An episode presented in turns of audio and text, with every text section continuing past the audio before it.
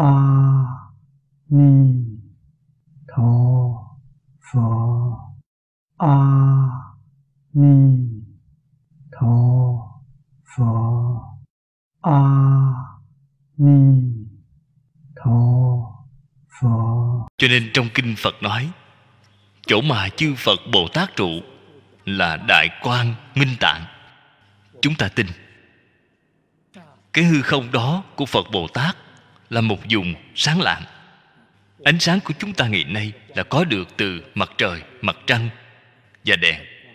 Ba cái thứ này lấy đi hết thì bộ mặt thật của bầu trời liền hiển lộ ra. Một vùng đen tối là vô minh. Vô minh nếu như đoạn sạch rồi, cái hiện tượng đó rất rõ ràng. Ban đêm và ban ngày sáng như nhau, không cần mặt trời, mặt trăng và ánh sáng đèn nữa đến lúc đó chính là vô minh của bạn phá sạch rồi. Người này không phải là bồ tát thông thường. Trên kinh phật nói cho chúng ta biết a la hán không được. Bích chi phật cũng không được. Bồ tát quyền giáo cũng không được. Chưa phá vô minh. Hay nói cách khác, họ không nhờ mặt trời mặt trăng, ánh đèn, thì họ vẫn ở trong bóng tối. Phá một phẩm vô minh, chứng một phần pháp thân, thì không cần mặt trời, mặt trăng, ánh đèn là không cần. Ánh sáng của tự tánh hiển lộ ra rồi. Ánh sáng là cái vốn dĩ đầy đủ ở trong tự tánh. Do ánh sáng vốn có ở trong tự tánh của chúng ta bị che mất rồi, không thể lọt ra được, mới nhìn thấy hiện tượng của một vùng đen tối. Cho nên vọng tâm là vô minh, vọng tưởng là phiền não. Gốc những thứ này đều là vô minh. Chân tâm là giác, chánh, thanh tịnh.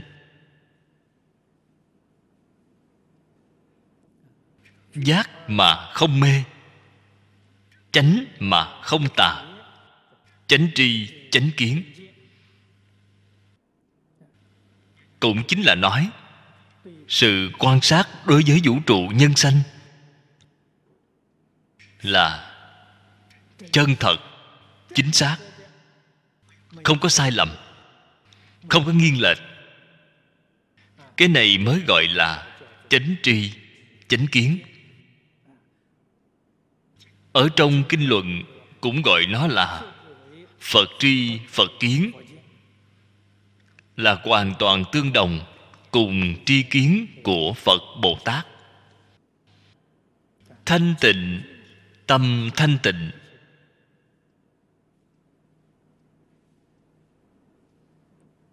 Như thế cái này là chân tâm. Cái này là trí tuệ, chân thật. Đảng bất trước tướng. Tắc sắc tức thị không, tướng tức thị tánh tánh tướng viên dung, vô ngại tự tại. Phần trước đã nói nhiều như vậy. Đều là đạo lý chân thật. Chân tướng sự thật chúng ta đã mê mất quá lâu rồi. Phật nói, chân tướng sự thật. Chúng ta nghe đến, thấy là vô cùng lạ lẫm.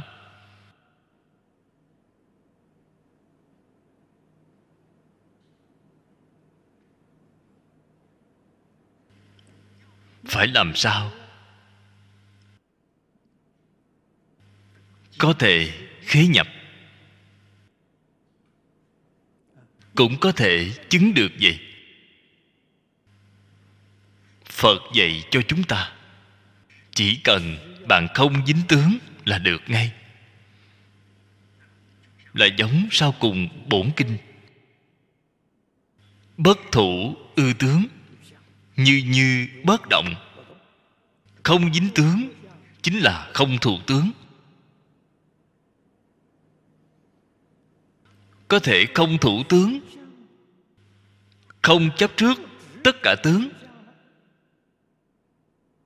mới biết sắc tức là không, sắc chính là sắc tướng, bao gồm tất cả mọi hiện tượng. Tất cả hiện tượng đương thể dài không.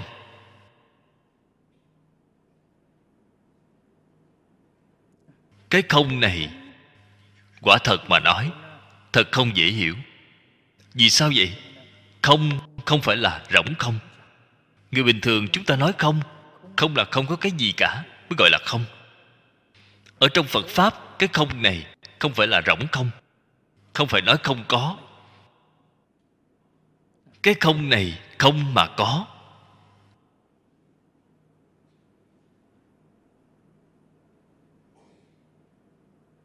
Không và có là một, không phải hai. Tướng có, thể không? Tuy là có tướng, nhưng mà nó không có tự thể thể là không. Tất cả mọi vật tướng, không có cái nào là ngoại lệ. Cho nên nói dạng pháp giai không đều là nói từ trên thể.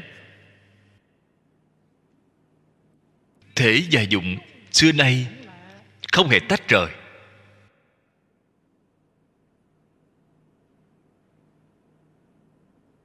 Thể dụng là một, không phải hai. Thể tuy là vĩnh hằng, bất biến, cái tướng đó chuyển biến từng sát na. Cho nên nó là chuyển biến. Nó cũng không bị tiêu diệt. Nó chỉ là chuyển biến. Cho nên tướng chính là tánh. Tánh tướng viên dung. Tại sao nói viên dung vậy? Viên dung là không có chướng ngại.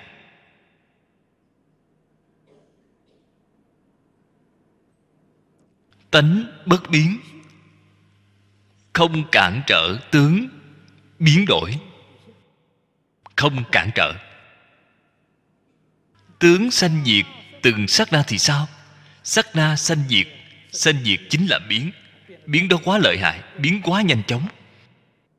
Không cản trở tánh thể, vĩnh hằng bất biến. Hoàn toàn không có cản trở. Cái này gọi là viên dung. Cho nên thanh lương giải thích hoa nghiêm. Nói ra cảnh giới trên quả địa như lai cho chúng ta. Cái mà ngài nói là sự vô ngại. Lý vô ngại. Lý sự vô ngại, sự sự vô ngại. Ngài đã nói bốn cái vô ngại, gọi là pháp giới tứ vô ngại. Pháp giới tứ vô ngại nói cái gì vậy? Nhất chân pháp giới. Hiện tượng ở trong nhất chân pháp giới là bốn loại vô ngại. Nhất chân. Thế thì xoay trở lại, quan sát pháp giới của chúng ta thì như thế nào? Bốn loại này thảy đều có ngại. Sự có ngại, lý cũng có ngại. Lý sự đương nhiên là càng có ngại hơn chướng ngại của sự sự là quá lớn quá lớn rồi. Càng ngày càng nghiêm trọng. Ở trong nhất chân pháp giới, bốn cái này đều không có chướng ngại. Pháp giới không có chướng ngại. Không chướng ngại, đó mới gọi là tự tại. Có chướng ngại đều không tự tại. Không chướng ngại mới gọi là giải thoát. Trong phật pháp đại thừa thường nói, tam đức, mật tạng, pháp thân, bát nhã, giải thoát. Cần phải đến vô chướng ngại mới giải thoát thật sự.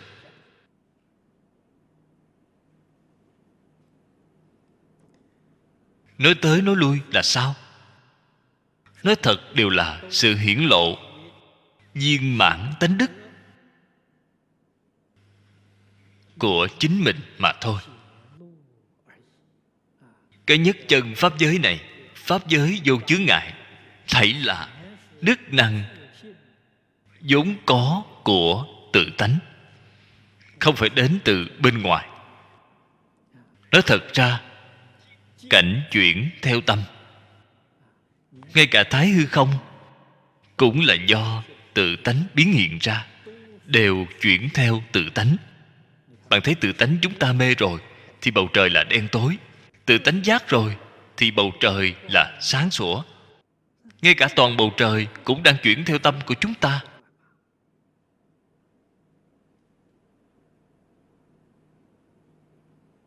Người tu hành không thể không biết cái sự thật này, không thể không biết cái đạo lý này.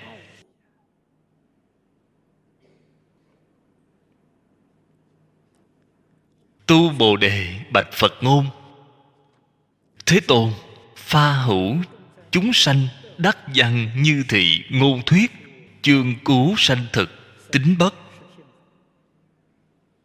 Tôn giả tu bồ đề, nghe phật. Thuyết pháp. Đối với những sự lý này, tự nhiên là hiểu rõ một cách triệt để. Cái mà ngài được là vô lượng hoa nghĩ vị liền thịnh giáo lên thế tôn, đưa ra một vấn đề. Câu hỏi này có quan hệ rất lớn với chúng ta. Chúng ta biết tôn giả tu bồ đề. Đó cũng là phật bồ tát tái lai, ứng hóa. Phật giảng kinh kim cang bát nhã, ngày vừa tiếp xúc là hoàn toàn thông đạt. Vậy có thể suy ra biết được, chúng ta có tư cách nghe kim cang bát nhã hay không? Có tư cách học kim cang bát nhã hay không vậy? Chúng ta ngày nay, cái nghi vấn này hỏi ai đây? Ai có thể giải đáp cho chúng ta? Tôn giả rất từ bi. Ba ngàn năm trước đã biết trong tâm chúng ta hiện nay. Chính bản thân ngài, thay chúng ta khải thỉnh, thay chúng ta đưa ra cái vấn đề này rồi. Cho nên ngài hỏi rất hay ngài hỏi, có chúng sanh nào? Nghe thấy phật nói những lời này, ở trên hội kim cang bát nhã này, thật sự tin không? Thật tính chính là thật sự tin ở trong đây không mang hoài nghi. Niềm tin chân thật. Chúng ta xem, tiểu chú.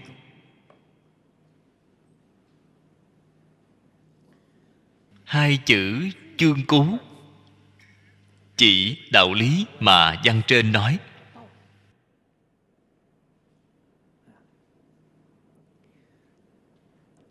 Chương là nói chương pháp. Chúng ta ngày nay gọi là đoạn. Ở trong đoạn lớn, chia ra đoạn dừa ở trong đoạn dừa lại phân ra đoạn nhỏ, gọi là chương pháp câu thì sao? Câu chữ. Thông thường, chúng ta gọi là văn chương. Ý văn ở đạo. Ở trong văn chương bao gồm điều gì vậy? Bao gồm rất nhiều đạo lý ở trong đó. Cho nên hai chữ chương cú ở chỗ này chính là ý chỉ, đạo lý mà phần trước phật đã giảng đã dạy cho chúng ta nguyên lý, nguyên tắc, phương pháp tu hành. Thực tính là có thể hiểu rõ nghĩa chân thật của lời nói như thị. Giống như chúng ta mỗi ngày trước khi giảng kinh, chúng ta phải sướng ba tiếng bổn sư thích ca mâu ni phật. Đây là lễ tiết. Biểu thị chúng ta không quên gốc. Cái kinh điển pháp môn này do thích ca mâu ni phật nói. Chúng ta ngày nay nghiên cứu, đọc tụng, giảng giải. Không thể quên ngài.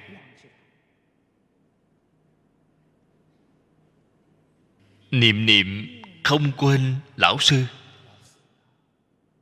Điều quan trọng hơn, tâm hạnh của chúng ta phải học theo lão sư, giống như là thầy vậy. Hy vọng được cảm ứng, thầy đến gia trì chúng ta. Nếu như không có được sự gia trì của chư phật bồ tát nói lời rất thành thật. Kinh kim cang có chú giải tỉ mỉ đi nữa. Chúng ta cũng không thể giảng được. Không dựa vào phật, không được. Phải nương vào chân tâm. Đây là quy y tam bảo. Nương nhờ chân tâm, nhất định phải y giáo phụng hành. Lời phật nói bạn không hiểu, không làm được. Thế thì bạn dựa vào cái gì? Nhất định là tôi hiểu rõ rồi.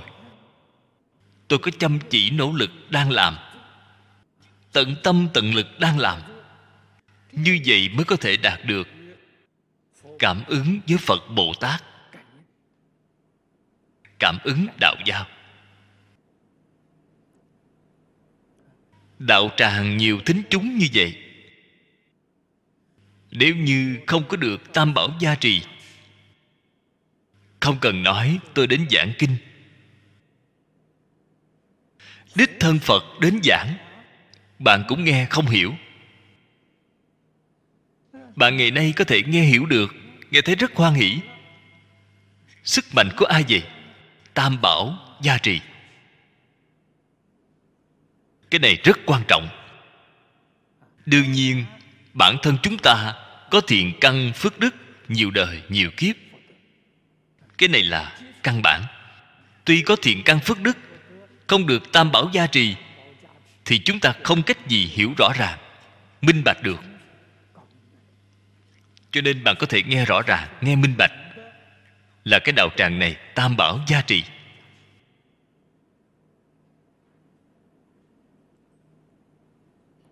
Đây là ba lần xưng bổn sư thích ca mâu ni phật. Cái này chính là thành kính, cung kính, cầu gia trì. Ở trong kệ khai kinh nói, nguyện giải như lai chân thật nghĩa. Chính là chỗ này gọi là thực tính. Chúng ta không hiểu sai đi ý của phật.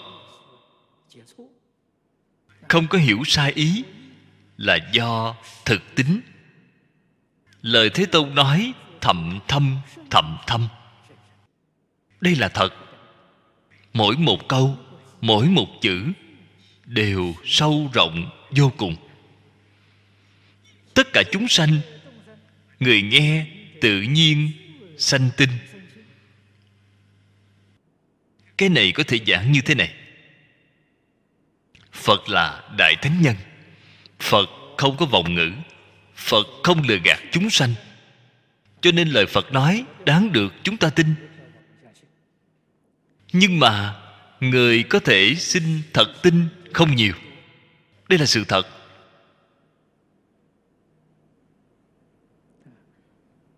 Ngày nay, người quý y của phật rất nhiều. Người học phật cũng rất nhiều. Tại vì sao bạn không chịu y giáo phụng hành vậy? Hỏi bạn có tin phật hay không? Tôi tin phật. Tôi là phật giáo độ mà. Tôi là phật giáo độ rất thành kính. Lời phật nói, không biết. Phật dạy ta làm như thế nào? Ta không làm. Vậy thì có thể xem là phật giáo đồ thành kính hay không? Cho nên bạn mới biết, sanh thực tính không dễ dàng. Cho nên thực tính nhất định là hiểu rõ, triệt để y giáo phụng hành. Đó mới gọi là thực tính. Ắt là thượng căn lợi trí vậy. Người này không phải là người phổ thông, là người thượng thượng căn. Cái thượng căn lợi trí này là hai loại người. Cái người thường thượng căn này là họ có phước đức thật lớn đại thiện căn, đại phước đức.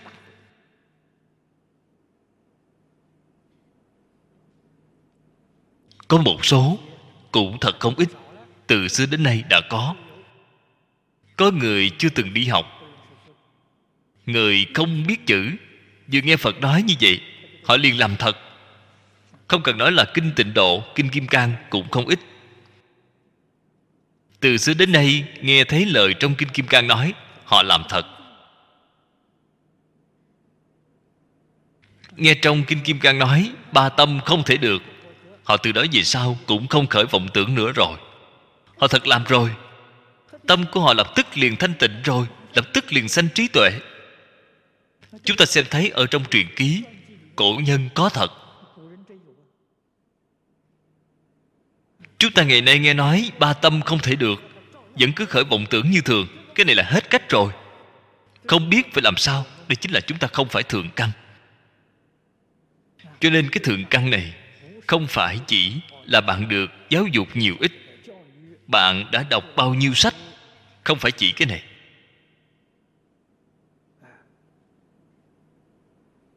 Họ thật sự bỗng chốc liền có thể lãnh ngộ, tức khắc liền tiếp nhận được. Lợi trí là người thông minh, trí tuệ, thật sự họ vừa nghe lời phật nói thấy đều sáng tỏ rồi. Một cái là nghe lời phật nói, hoàn toàn không hiểu rõ, chưa hiểu rõ, họ đã chịu làm. Đó là chân thật đáng quý. Thật sự không dễ dàng. Họ được thọ dụng thật. Hai loại người này được lợi ích. Họ có thể sanh thực tính. Câu hỏi này của tôn giả nó thật ra, chính là hỏi thay cho chúng ta. Chúng ta xem dưới đây, thế tôn trả lời. Thì biết được, đương cơ ở trong cái hội bát nhã này, gọi là đương cơ chính là người có tư cách học kim cang bát nhã. Có lẽ chúng ta cũng có phần. Phật cáo tu bồ đề, mạt tác thị thuyết như lai diệt hậu hậu ngũ bách tuế. Hữu trì giới tu phước giả, ư thử chương cứu năng sanh tính tâm dĩ thử vi thực. Câu trả lời này rất hay. Phật nói với tu bồ đề, ông chớ nên xem thường tất cả chúng sanh. Không chỉ nói đại chúng hiện tại đối với lời mà thế tôn nói, có thể thật sự tin. Dù cho đến thời kỳ mạt pháp, cái hậu ngũ bách niên này là chỉ chúng ta hiện nay. Chúng ta hiện nay cái thời đại này. Hiện nay cái thời đại này có thể thực tính không vậy? Có.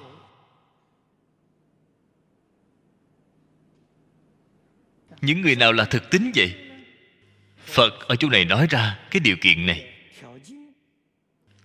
trì giới tu phước. Đây là điều kiện mà phật đã nói.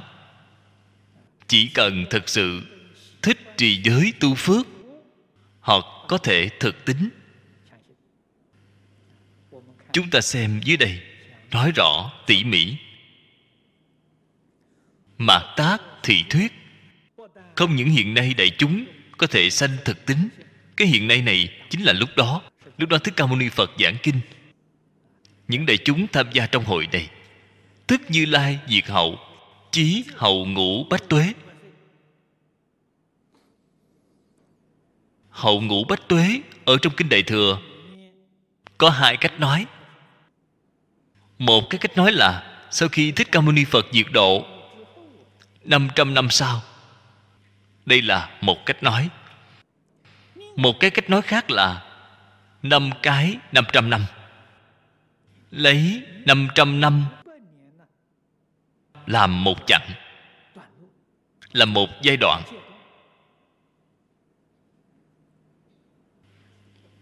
Cái 500 năm thứ năm gọi là hậu ngũ bách tuế.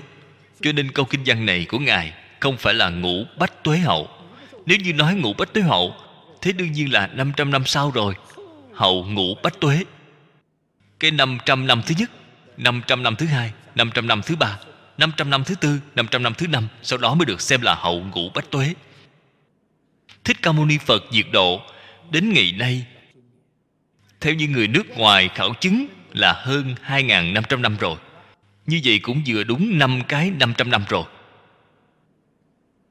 Nếu như dựa theo cái mà trong lịch sử Trung Quốc ghi chép Lão Hòa Thượng Hư Dân, Pháp Sư Ấn Quang Các vị Lão Pháp Sư này Họ đều dùng theo cách ghi chép của sự Trung Quốc. Trung Quốc ghi chép Thế Tôn diệt độ đến ngày nay là 3.022 năm. Hay nói cách khác Cái 500 năm thứ sáu Cũng đã qua rồi. Hiện nay là bắt đầu của 500 năm thứ bảy rồi Bắt đầu của 500 năm thứ bảy rồi. Thời gian cách Phật rất lâu Rất lâu rồi.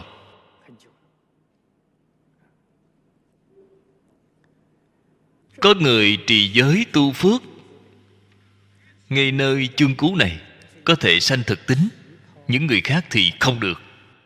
Hay nói cách khác, Không thể trì giới, Không chịu tu phước. Đối với những lời Phật nói này, Nói là sanh thực tính Là điều không thể. Cần phải họ là một người trì giới, Tu phước.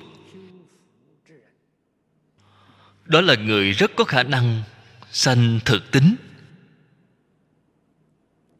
Là thật. Cho đó là thật. Nói có thể hiểu rõ đạo lý kinh này. Họ đọc xong bộ kinh này nghe xong bộ kinh này, họ thật sự hiểu rõ rồi thật sự giác ngộ rồi. Từ đó dụng công thảy đều nương tựa vào đó. Cho đó là thật. Đây chính là nói, người này tu hành, về nguyên lý, nguyên tắc tu hành. Họ hoàn toàn tuân theo giáo huấn trong kinh kim cang của thích ca mâu ni phật. Họ tuân thủ cái này, tuân thủ cái nguyên tắc này. Cho đó là thật. Giữ vững nguyên lý, nguyên tắc như vậy sẽ không sai. Chắc chắn sẽ không sai. Không nên xem thường chúng sanh. Cái này là đương nhiên tu bồ đề không xem thường chúng sanh chỉ sợ là chúng ta xem thường chúng sanh. Tu bồ đề, đại biểu chúng ta. Thế tôn nói với tu bồ đề, không nên xem thường chúng sanh. Chính là nói với chúng ta, không nên xem thường người khác, xem thường chúng sanh. Ở trong những chúng sanh này, thật sự giỏi lắm. Thật sự đáng được chư phật, bồ tát tán thán. Ý nghĩa là ở chỗ này mạt tác thị thuyết nhất ngữ. Chánh đối, hoàng dương, đại thừa, phật pháp, chi nhân, nhi ngôn. Yếu kiệt, lực hoàng dương, bất nhã pháp môn. Ở trong kinh đại thừa, từ xưa đến nay những pháp sư giảng kinh thuyết pháp này. Sợ nhất là giảng bát nhã. Nguyên nhân do đâu vậy? Bát nhã rất khó giảng. Giảng không khéo, sợ người ta sinh ra hiểu lầm. Tất cả đều dính không cả. Thế là thật sự không may rồi. Cửa phật thường nói, chấp có vẫn còn cứu được, chấp không thì hết cứu. Điều đáng sợ là giảng kinh bát nhã, khi hiểu sai ý nghĩa rồi là dính không cả. Đọa ác thú không? Người đọa ác thú không? Nhưng quả báo ứng cũng không tin. Rốt cuộc vẫn không, tất cả đều là không. Ta ngày nay tạo tội nghiệp gì, rốt cuộc cũng là không thế là họ có thể không ác gì, không tạo rồi. Vậy thì nguy to. Cho nên đại đức xưa, từ đường tống, các vị đã biết, rất cẩn thận, đều rất ít giảng loại kinh này. Thế nhưng bát nhã cũng không thể không giảng. Bát nhã khai trí tuệ. Như thế, cái này là phải tập trung sức, khuyến khích phải hoàng dương phật pháp đại thừa hoàng dương bát nhã chúng ta từ trong 40 năm thuyết pháp của Thế Tôn có thể thể hội được. Thế Tôn giảng bát nhã đã giảng 22 năm, gần như chiếm một nửa thời gian giảng kinh trong đời của Ngài. Mới biết tầm quan trọng của cái pháp môn này. Vì thế, các bậc đại đức xưa nay khéo giảng bát nhã. Đều từ bát nhã hướng về tịnh độ. Cái này quả thật là sáng suốt. Là một phương thức rất hay. Hai bên có không đều không dính, và có thể khiến chúng ta ở trong một đời đạt được lợi ích chân thật.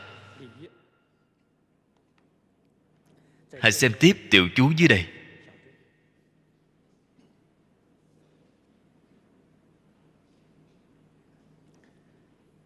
Giảng trạch, trì giới, tu phước chi căn cơ. Tùng thực tiễn, thượng dùng công. Hà lự văn giả bất sanh thực tính. Hàm ý ngôn từ thịnh vấn của tu bồ đề. Là lo lắng, sợ rằng không có ai có thể thật sự tin. Cô phụ sự chỉ dạy của thích ca mâu ni phật. Như vậy thì thế tôn lựa chọn đối tượng. Điều kiện như thế nào có thể tiếp nhận đại pháp như thị. Ngài lựa chọn trì giới, tu phước. Trì giới tu phước đều là người làm rất thật thà. Từ trên thực tiễn dụng công. Người như vậy sẽ không rơi vào không. Sẽ không đọa vào ác thú không? Sẽ không bác, không có nhân quả. Người như vậy là người đương cơ ở trong hội bát nhã. Cái ý này phần sau chúng ta còn phải nói tỉ mỉ. Như lai diệt hậu. Chánh pháp nhất thiên niên. Sơ ngũ bách niên. Giải thoát kiên cố. Thứ ngũ bách niên, thiền định kiên cố. Đoạn này chúng ta phải giải thích năm cái năm trăm năm. Pháp vận của thích ca mâu ni phật chia thành ba giai đoạn. Chánh pháp, tượng pháp, mạt pháp. Chánh pháp một ngàn năm tượng pháp một ngàn năm mặt pháp một dạng năm. Tổng cộng một dạng hai ngàn năm. Sau một dạng hai ngàn năm, cái thế gian này sẽ không còn phật pháp nữa. Bước vào đến thời kỳ diệt pháp, không còn phật pháp. Như thế thì phải đợi đến một vị phật kế tiếp ra đời, là phật di lặc di lặc hiện tại là bồ tát. Bồ tát đẳng giác. Đến khi ngày tương lai về, lại cái thế gian này của chúng ta, giống như thích ca mâu ni phật vậy, thì hiện tám tướng thành đạo, giảng kinh thuyết pháp, thì cái thế gian này mới có phật pháp trở lại. Như thế thì phật di lặc đến khi nào về đến cái thế gian này của chúng ta? Để giáng sinh vậy? Thế tôn, có một bộ kinh nói rất rõ ràng đã nói trong kinh di lặc hạ sanh. Bồ tát di lặc tương lai khi hạ sanh, cái tình hình đó trong kinh nói cho chúng ta biết rất rõ ràng. Phải sau 56 ức bảy ngàn vạn năm nữa. Bồ Tát Di Lặc mới có thể giáng sanh. 56 ức 7 ngàn vạn năm, Các vị thử nghĩ xem. So với 12 ngàn năm Pháp giận của Thích Ca Mâu Ni Phật, Khi so sánh như vậy, Mới biết Cái thời gian có Phật Pháp này Thật quá ngắn. Chúng ta có thể sanh vào trong cái khoảng thời gian này. Đó là rất may mắn. Thật sự là trúng số đặc biệt. Làm thế nào khéo sanh vào cái khoảng thời gian này như vậy? Không trước, không sau. Thời gian phía trước cũng vô cùng vô cùng dài. Phía sau cũng dài như vậy. Không có phật pháp. Không có phật pháp, cái thời gian đó, cho dù bạn được thân người bạn cũng là uổng phí một đời. Nguyên nhân ở chỗ nào vậy? Không có cơ hội thoát khỏi sanh tử luân hồi. Lợi ích lớn nhất của nghe phật pháp chính là liễu sanh tử, xuất tam giới. Bạn đã không có cái cơ hội này rồi. Đây là chứng tỏ thời gian có phật pháp rất ngắn. 12.000 năm là quá ngắn quá ngắn chúng ta phải vô cùng quý trọng phải cảm thấy may mắn vô cùng.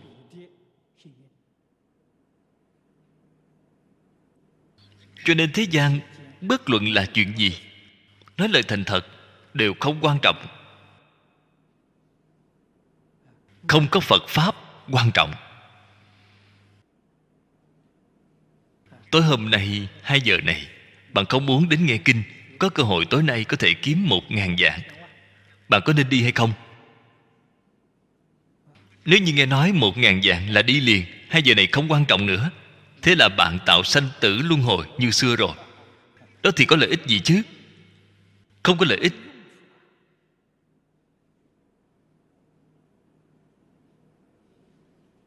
Việc như vậy trong đời quá khứ, đời đời kiếp kiếp đã làm quá nhiều lần rồi cái kinh nghiệm đó vẫn chưa đủ sao? Không nên làm tiếp nữa, làm tiếp thì nguy to rồi. Liễu sinh tử quan trọng. Không có gì quan trọng hơn chuyện này. Cho nên phải biết rằng, mọi thứ đều là giả, mọi thứ đều là không. Nếu bạn ở trong đó chấp trước, sẽ bị thiệt thòi to rồi. Cái này là nhất định phải giác ngộ. Chỉ có phật pháp là thật giúp chúng ta khai ngộ, giúp chúng ta nhận thức tất cả chân tướng sự thật. Bồ tát di lặc, tại vì sao phải lâu như vậy mới đến thế gian? Đây là có đạo lý. Bồ tát di lặc hiện tại ở trời đâu xuất nội diện đâu xuất thọ mạng của thiên nhân đâu xuất là bốn nghìn tuổi. Ở trên kinh phật nói với chúng ta là bốn nghìn tuổi. Cũng tính theo một năm ba trăm sáu mươi lăm ngày. Ba trăm sáu mươi lăm ngày là một năm, bốn nghìn tuổi. Nhưng mà một ngày ở trời đâu xuất là bốn trăm năm của nhân gian chúng ta bạn tính thử sẽ ra ngay. Thọ mạng của cái trời đó hết rồi. Mới hạ sanh về nơi này để thị hiện thành phật. Cho nên, bốn ngàn nhân 365 là nhân thêm 400 Một ngày của họ là 400 năm của nhân gian chúng ta. Cho nên các vị thử nghĩ xem Thiên nhân đâu xuất Xem người nhân gian này của chúng ta, Cho dù sống đến 100 tuổi. Nếu dùng cách này của chúng ta để nói, Thì mới có mấy giờ đồng hồ? Một ngày là 24 giờ, Chỉ mới một phần tư. 6 giờ đồng hồ. Thật là đáng thương. Chúng ta là đang sáng sanh chiều tử, Sáng sanh chiều tử vẫn được 12 giờ. Sáng sanh chiều tử, Còn phải chia đôi ra nữa. Huống hồ là bạn vẫn sống chưa đầy 100 tuổi. Nếu như là sống được 50 tuổi, Thì ở trời đâu xuất, thấy là mới có hai giờ.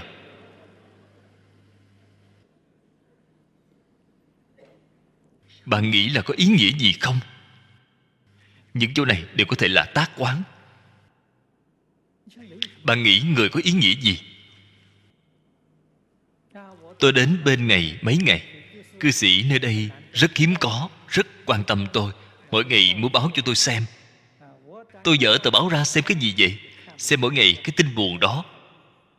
Tôi xem cái này. Các bạn xem báo. Xem mỗi ngày lật ra mỗi ngày.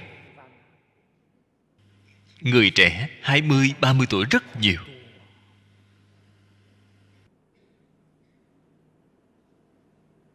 Bảy mươi, tám mươi tuổi rất ít Không mấy người? Bạn mỗi ngày xem như vậy đó cũng là tác quán. Đó cũng là tác quán tưởng nâng cao tính cảnh giác của bạn. Biết là nhân sanh hoàn toàn vô nghĩa là giấc mộng mà thôi. Ở trong đây lại đi theo truy đuổi một số hưởng thụ lo được lo mất. Đó thật sự như lời phật nói là sai rồi, sai toàn bộ rồi. Người giác ngộ quay trở lại thật thà niệm phật. Tu tâm thanh tịnh của chính chúng ta. Tu tâm thanh tịnh chính là tu kim cang bát nhã. Tâm thanh tịnh khởi tác dụng chính là trí tuệ bát nhã. Cho nên pháp giận của thế tôn có ba thời kỳ. Tượng pháp một ngàn năm 500 năm đầu là giải thoát kiên cố. Cái này cách Phật rất gần. Thông thường tu hành đều có thể chứng quả. Giải thoát là nói chứng quả. Chứng sơ quả, nhị quả, tam quả, tứ quả. Thật sự có người chứng quả. 500 năm kế tiếp là Thiền định kiên cố. Hay nói cách khác, người chứng quả đã ít rồi. Vì sao vậy? Cái xã hội này càng dơ bẩn, ô nhiễm càng nghiêm trọng. Chướng ngại càng nhiều họ chứng quả sẽ rất khó. Đắc thiền định thì được. Họ có thể đắc thiền định. Đắc thiền định, thế thì tương lai là sanh về trời sắc giới, trời vô sắc giới. Họ có thể đắc thiền định. Tượng pháp một ngàn năm, giai đoạn thứ hai là tượng pháp. Cách phật xa rồi. Cái pháp này đã dần dần biến chất. Pháp biến chất rồi. Cũng chính là không thuần nữa. Có một số cái, người đời sau trộn lẫn vào trong đó. Có cái giả phật pháp trộn lẫn vào trong đó. Tuy là không còn thuần nữa, cái biến chất đó vẫn là không quá lớn. Cho nên, tượng là tương tự, bộ dạng vẫn rất giống tương tự. Ở trong cái giai đoạn này 500 năm đầu, đa văn kiên cố đây chính là người đắc thiền định không nhiều. Phật pháp truyền đến trung quốc chúng ta là đúng lúc thời kỳ tượng pháp. Sau khi thích ca mâu ni phật diệt độ một ngàn năm, phật pháp truyền đến trung quốc. Cho nên phật pháp truyền đến trung quốc là thời kỳ đầu của tượng pháp. Cho nên ở trung quốc phong khí thiền rất thịnh. Phong khí thiền rất thịnh đều là thời kỳ đó. Để lại. thế nhưng ở trung quốc thành tựu huy hoàng nhất chính là đa văn kiên cố. Bạn thấy cao tăng đại đức các đời giảng kinh thuyết pháp viết sách. Chúng ta ngày nay mở bộ đại tạng kinh này ra sách viết của cổ đức, các đời gộp lại. Xem xem gần tám vạn quyển. Nhưng kinh điển thực tế không có nhiều như vậy. Kinh điển thực tế có lẽ chưa đến năm ngàn quyển. Tổ sư đại đức sau viết sách số lượng là vô cùng khả quan. Là đa danh mọi người đều đang nghiên cứu thảo luận giảng kinh thuyết pháp hoa trời rơi rụng, đa văn kiên cố. Trên học vấn thành tựu rồi, bản thân thực sự trên tu trì ngay cả định cũng không đạt được. Thiền định còn không đạt được, từ đó cho thấy, nếu như thiền định không đạt được, thì không thể vượt qua sáu cõi luân hồi. Quả báo của họ đâu vậy? Quả báo của họ ở trời dục giới cái này nói rõ. 500 năm sau của thời kỳ chánh pháp, phần lớn đều là sanh về trời sắc giới. Trời vô sắc giới, người ở thời kỳ tượng pháp, cái công phu đó trời sắc giới còn về không được. Đều là trời dục giới.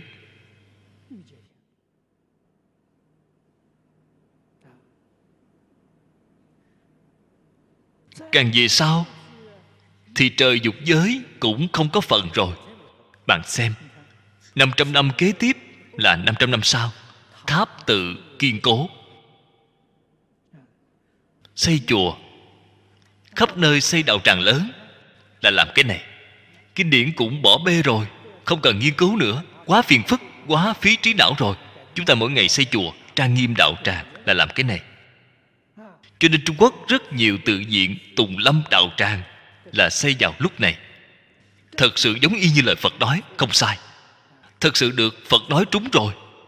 Tháp tự kiên cố, tạo phật, tạo chùa, tạo tượng phật. Cái này có phước báo. Cái phước báo này là phước báo nhân thiên. Cho nên cái phước báo này càng ngày càng thấp. Từ trời dục giới hạ xuống nữa. Hãy đến cái gì? Loại phước báo này tốt thì trời tứ thiên, trời đau lợi. Xuống mức nữa thì hưởng phước nhân gian. Mạt pháp dạng năm. Mạt pháp một dạng năm. Năm trăm năm đầu đấu tranh kiên cố. Tôi chỉ nói năm cái năm trăm năm. Để bắt đầu đấu tranh rồi hiện nay là cái năm trăm năm thứ sáu rồi, bắt đầu của cái năm trăm năm thứ bảy rồi. Cái đấu tranh đó càng ngày càng kiên cố. Như thế thì tương lai quả báo ở đâu vậy? Nếu như không niệm phật cầu giảng sanh, quả báo là ở ba đường ác. Cõi người cũng không có phần. Đây là quan sát từ trong lục đạo. Ngày một xấu đi, xuống thấp dần. Họ không phải đi lên. Đây là nói chân tướng sự thật các vị thử nghĩ có đáng sợ hay không?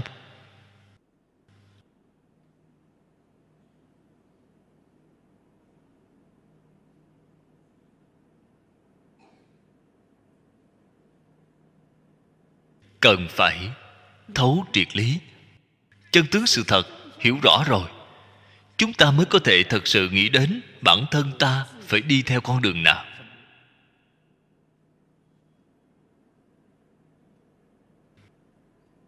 Vậy thì mới có biện pháp. Ngày nay, ngoài niệm phật, cầu sanh tịnh độ ra, không có con đường thứ hai nào dễ đi. Chứng quả là không thể, đắc thiền định cũng không được, tu phước cũng không được. Thế thì thấy con đường bày ngay trước mắt, đó chính là tam độ tương lai đi về đâu vậy? Địa ngục ngạ quỷ súc sanh là ba con đường này. Càng xem càng đáng sợ. Bạn không niệm phật thì nguy to. Không giảng sanh thì không được. Cái này là sự việc chân thật. Bản kinh hậu ngũ bách niên chính là chỉ lúc này. Chính là chỉ cái thời đại đấu tranh kiên cố cái đấu tranh kiên cố này hoàn toàn không phải chỉ một chỗ cửa phật, là toàn bộ thế giới. Mỗi một góc, một nơi đều đấu tranh. Quốc gia đấu tranh cùng quốc gia. Đoàn thể đấu tranh cùng đoàn thể. Ở trong gia đình, vợ chồng hai người cũng đấu tranh. Vậy thì có cách gì bây giờ? Vậy là vô phương rồi. Chân thật là nghiêm trọng. Cho nên một cái xã hội như vậy, làm người cũng không có ý nghĩa gì. Đây là sự thật. Cũng may mà mình nhiều đời nhiều kiếp, thiện căn phước đức nhân duyên đã chín mùi, có thể nghe được chánh pháp như lai. Đây thật là một tia hy vọng một tia sáng. Chúng ta phải nắm lấy. Đây thật là cơ hội rất tốt. Chúng ta có thể thoát khỏi. Sáu cõi luân hồi. Thật sự thoát khỏi biển khổ. Thoát ra rồi, quay lại, thế thì không sợ nữa. Quay lại là phật bồ tát thường nguyện trở lại đến độ chúng sanh, không phải mình đến thọ tội. Dưới đây lại nói điều kiện. Phàm phu năng trì giới, phương năng ly ngoại nhiễm. Như bất trì giới, tắc tâm bất thanh tịnh, bất năng nhiếp tâm nhất xứ, bất năng tác quán. Như hà năng sanh bát nhã tắc trì giới tu phước thì thành phật cơ bản điều kiện. Cái điều kiện này họ đầy đủ. Như thế trì giới tu phước, ý nghĩa chân thật của bốn cái chữ này, chúng ta phải hiểu. Ý nghĩa đích thực của nó. Trì giới chính là tuân thủ luật hiện nay cái xã hội này, mọi người đều không tuân thủ luật. Không những không tuân thủ luật, trong xã hội trái lại, cổ vũ bạn không tuân thủ luật. Cho rằng không tuân thủ luật mới là anh hùng hảo hán, mới là người hiện đại. Nếu bạn tuân thủ luật là đầu óc bạn cũ rồi lạc hậu rồi, bạn không theo kịp thời đại rồi bạn nói cái này có phiền phức không? Cái vấn đề này nghiêm trọng biết bao. Ở trong cái thời đại như vậy, bạn vẫn thích tuân thủ luật, vẫn tình nguyện tuân thủ luật. Bạn mới biết thiện căn của bạn sâu dày cỡ nào.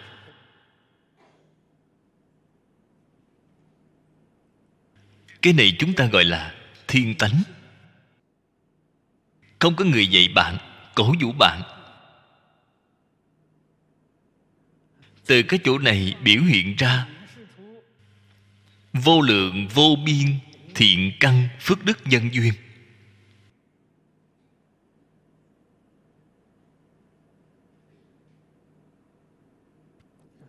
Tu phước, thích làm việc thiện, thích làm việc tốt. Hiện nay cái xã hội này, mỗi người đều quan tâm chính mình, tự tư tự lợi bạn vẫn có thể xả thân giúp đỡ người khác.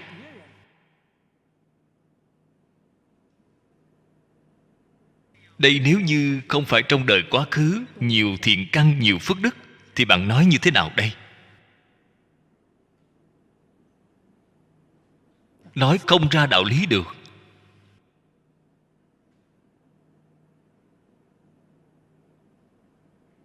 Người như vậy mới có thể tiếp nhận đại pháp của như lai. Đại pháp chính là phương pháp tu hành một đời thành phật. Cái này gọi là đại pháp. Ở trong một đời, quyết định thoát khỏi lục đạo luân hồi. Đây là đại pháp. Người có thiện căn sâu dày như vậy, họ có thể lìa ô nhiễm bên ngoài cũng chính là nói, cái hoàn cảnh bên ngoài này, tồi tệ đi nữa. Họ vẫn không bị ảnh hưởng. Họ có thể gìn giữ tâm địa thanh tịnh, có thể gìn giữ tâm lương thiện của mình, có thể gìn giữ tín niệm, tuân thủ luật. Nếu không trì giới, thì tâm không thanh tịnh. Người không chịu giữ quy củ, không chịu tuân thủ luật, cái tâm này của họ đương nhiên không thanh tịnh. Không thể nhiếp tâm một chỗ, nhiếp tâm một chỗ là đắc định. Thế thì họ đương nhiên không được. Người như vậy mới có thể tiếp nhận đại pháp như lai. Đại pháp chính là phương pháp tu hành, một đời thành phật. Cái này gọi là đại pháp. Ở trong một đời, quyết định thoát khỏi lục đạo luân hồi, đây là đại pháp. Người có thiện căn sâu dày như vậy, họ có thể lìa ô nhiễm bên ngoài. Cũng chính là nói, cái hoàn cảnh bên ngoài này có tồi tệ đi nữa họ vẫn không bị ảnh hưởng.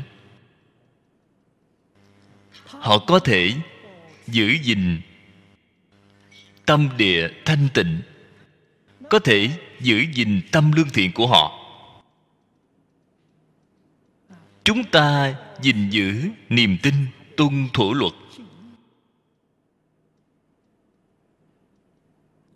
Nếu không trì giới, thì tâm không thanh tịnh người không chịu giữ quy củ, không chịu tuân thủ luật. Cái tâm này của họ đương nhiên không thanh tịnh. Không thể nhiếp tâm một chỗ. Nhiếp tâm một chỗ là đắc định.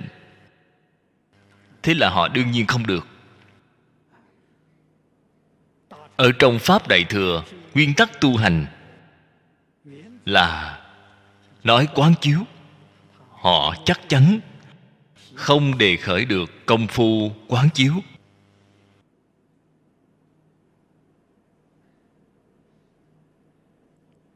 Cũng chính là nói, bất luận là phật pháp hay là thế pháp, họ tiếp xúc luôn là mê chứ không giác. Luôn là nhiễm mà không tịnh người này là không có cách gì tiếp nhận phật pháp. Làm sao có thể sanh bát nhã? Trí tuệ của họ chắc chắn không thể hiện tiền. Cho nên, trì giới tu phước là điều kiện cơ bản của thành phật. Chúng ta học phật có thành tựu hay không? Thử xem mình có đầy đủ cái điều kiện này hay không? Điều kiện tuân thủ luật. Điều kiện thích tu thiện. Mong muốn làm việc tốt. Mong hành việc thiện. Bản thân tâm địa thanh tịnh, chẳng cầu gì. Nếu như làm việc tốt, vẫn còn có điều kiện, vẫn còn mong cầu. Đó là không phải việc tốt. Cái đó cũng không được cái đó thì không phải là trì giới, tu thiện chân thật. Trì giới tu thiện là chẳng cầu mong gì cho bản thân.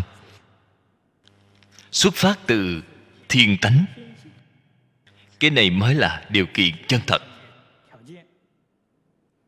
Trì giới cần phải thiểu dục, tri túc.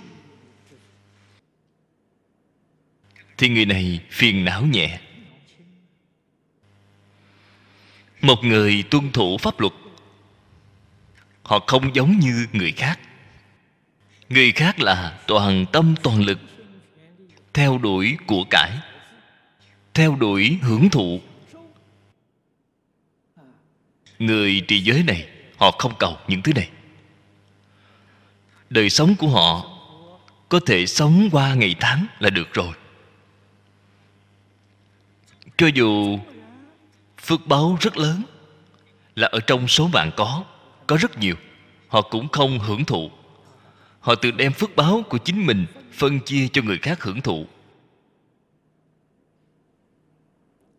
Người trì giới, tu phước sẽ tin sâu nhân quả.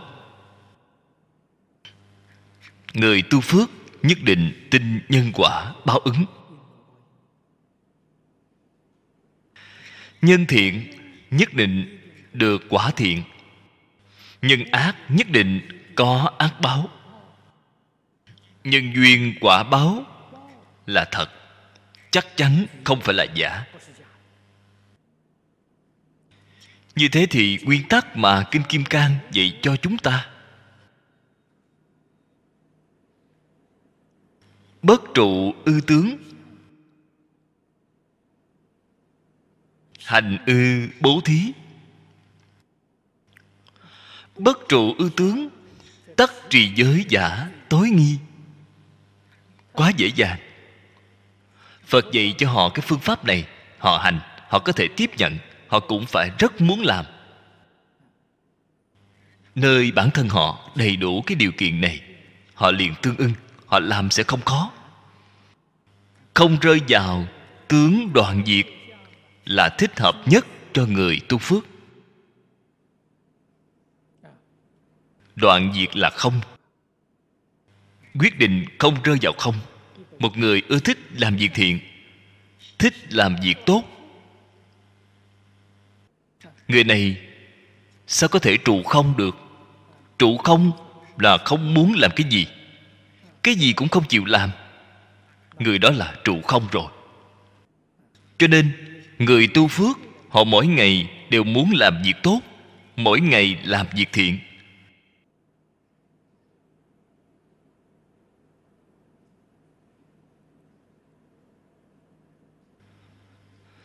Trước đây, tiên sinh liễu phàm tiếp nhận lời dạy của thiền sư dân cốc điều kiện của ông cũng chính là trì giới, tu phước. Ông thật sự chính là cái điều kiện này. Ông tuân thủ luật giữ quy củ, thật sự là thiểu dục, tri túc.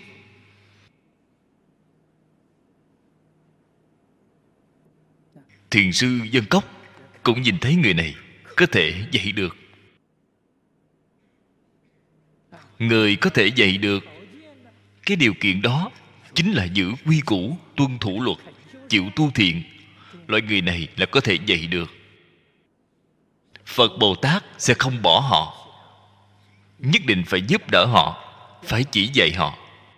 Họ đầy đủ cái điều kiện này.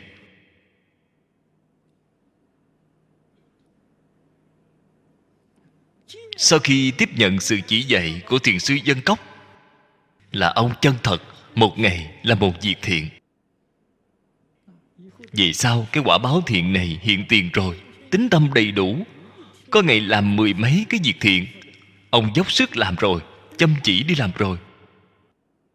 Vậy là đúng rồi. Quyết định không rơi vào không. Tâm địa thanh tịnh, không ham muốn hưởng thụ. Biết đủ thường vui, không dính có.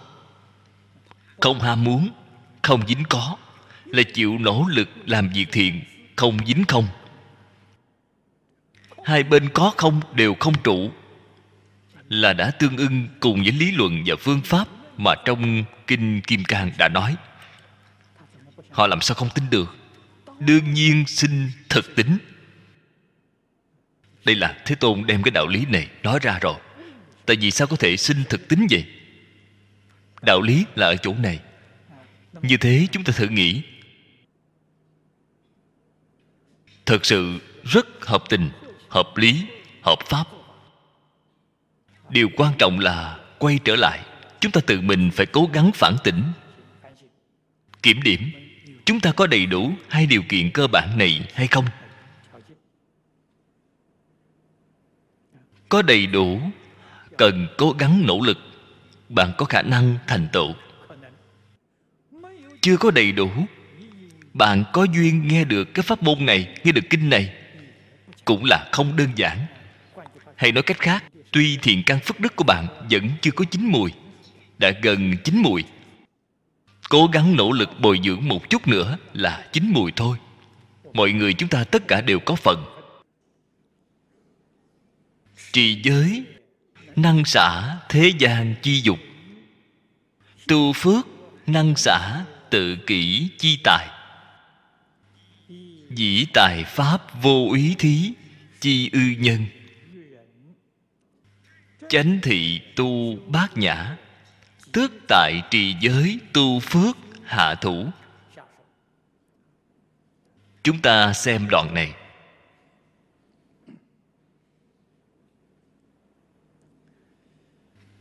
Phần trước đã nói, người trì giới nhất định thiểu dục, tri túc.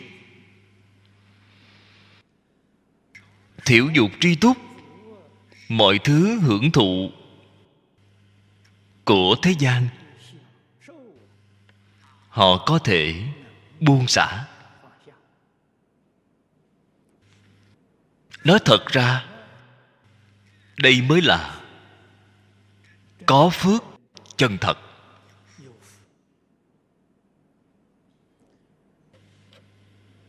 Một người đến sau tuổi trung niên. Sẽ thể nghiệm được một cách sâu sắc, phước báo chân thật, chính là thân tâm khỏe mạnh. Đời sống vui vẻ, đây mới là phước báo chân thật. Phước báo tuyệt đối, không phải. Là có của cải, có địa vị. Người thế gian nhìn thấy sai rồi, cho rằng có của cải là phước báo, có địa vị là phước báo. Thật ra không như vậy. Ở trong một đời, nếu sống không vui vẻ, cho dù có của cải, giàu có mà không vui trái lại không bằng nghèo mà lại vui. Cái đời sống đó có giá trị, có ý nghĩa hơn nhiều.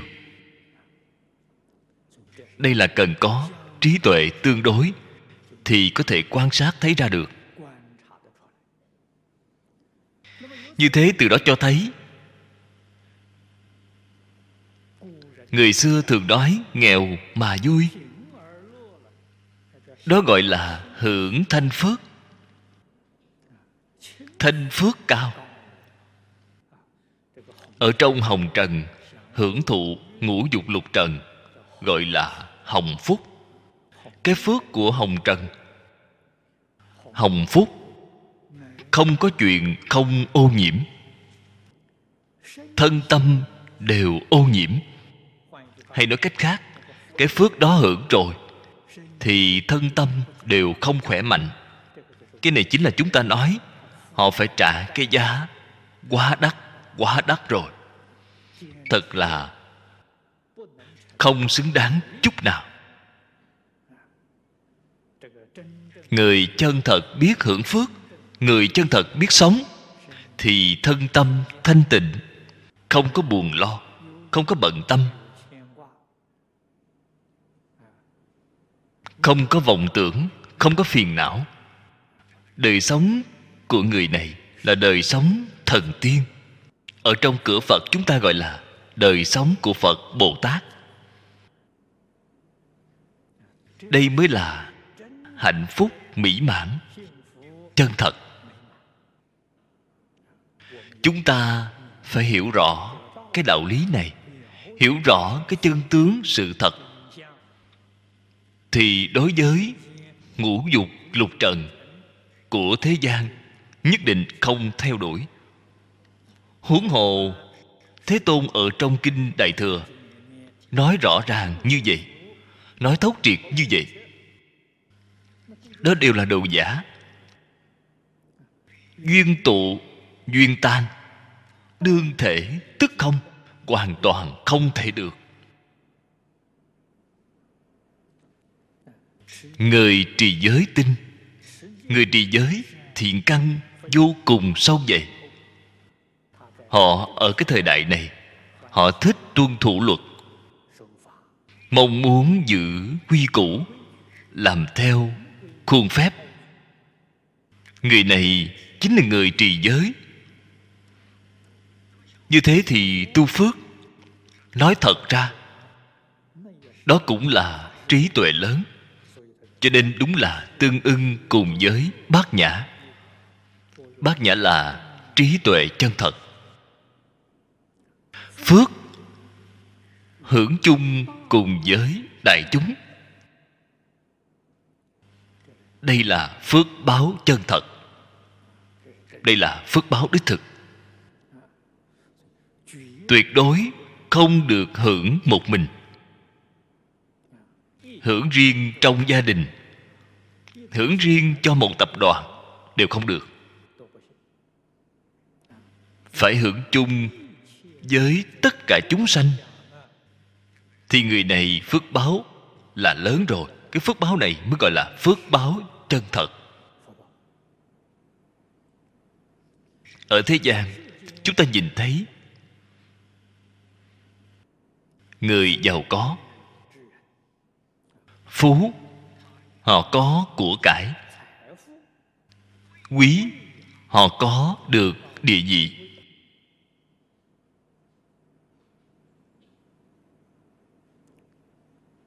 Loại quả báo này đều là do nhiều đời, nhiều kiếp tu thiện tích đức mà họ có được. Không phải ngẫu nhiên. Tu tích một đời, hai đời. Không thể có được. Quả báo không có thù thắng như vậy. Cho nên cái này là tích lũy của nhiều đời, nhiều kiếp.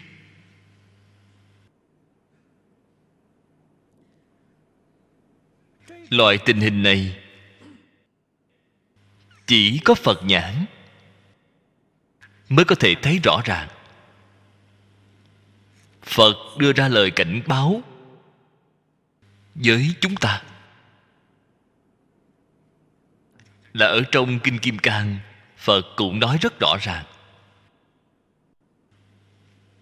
Bồ tát tu phước không nên nhận phước đức. Cũng chính là nói, thế tôn chỉ dạy bồ tát nên tu phước, không nên hưởng phước. Cái này là trí tuệ chân thật. Vì sao vậy? Chúng ta hãy quan sát tỉ mỉ. Đọc lịch sử, xem cổ đại.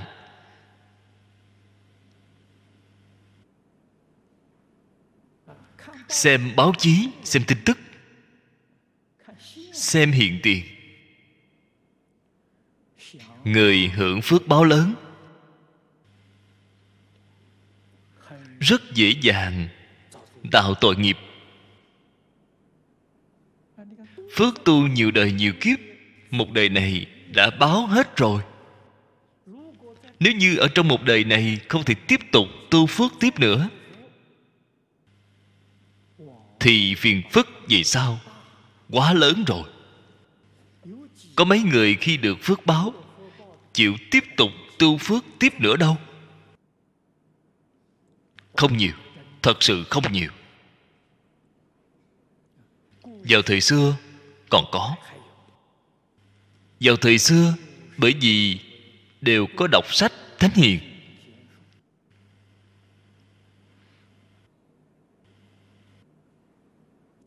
Ít nhiều cũng chịu sự hung đúc của giáo dục thánh hiền. Còn có trí tuệ, còn có thể biện biệt được thiện ác đúng sai, có năng lực biện biệt. Cho nên người có phước báo chịu tu phước. Thích tu phước, đây là rất hiếm có. Người hiện đại không đọc sách thánh hiền, không tin cái phước báo này. Là ở trong số mạng của mình có. Họ không tin. Họ cho rằng họ rất có tài. Họ có bản lĩnh, vận mệnh họ tốt. Họ cho rằng do những cái này. Cho rằng từ cái này mà có được. Không biết cái có được là do trước đây có nhân duyên sâu dày họ không biết. Vì thế, sau khi có được là không biết tiếp tục đi bồi phước thêm. Là không biết. Phước báo như vậy, sau khi hưởng hết, ác nghiệp hiện tiền. Quả báo là ở tam độ đây là ở trong phật pháp thường gọi là oán ba đời. Đời thứ nhất, nhiều đời nhiều kiếp tu phước đời thứ hai thì hưởng phước. Hưởng phước tạo tội nghiệp, phước hưởng hết rồi. Đời thứ ba, lại đi đọa vào ác đạo. Oan uổng lắm thay. Rất oan uổng. Cho nên, tại pháp, đều nên hưởng chung cùng với đại chúng. Bố thí vô ý, cũng không tách rời tài và pháp bố thí tài, khiến đời sống vật chất của con người được ổn định. Tâm họ được ổn định chính là bố thí vô ý. Bố thí pháp khiến người rõ lý. Sau khi hiểu rõ lý, tâm tự nhiên liền an ngay. Chúng ta thường nói, tâm an thì lý đắc. Tâm tại vì sao an vậy? Đạo lý đạt được rồi, sáng tỏ rồi. Đạo lý sáng tỏ rồi, tâm họ liền an ngay như thế từ đó cho thấy, bố thí vô úy ở trên cách thức không thể tách rời tài và pháp. Cho nên thế tôn ở bản kinh chỉ dùng một chữ bố thí.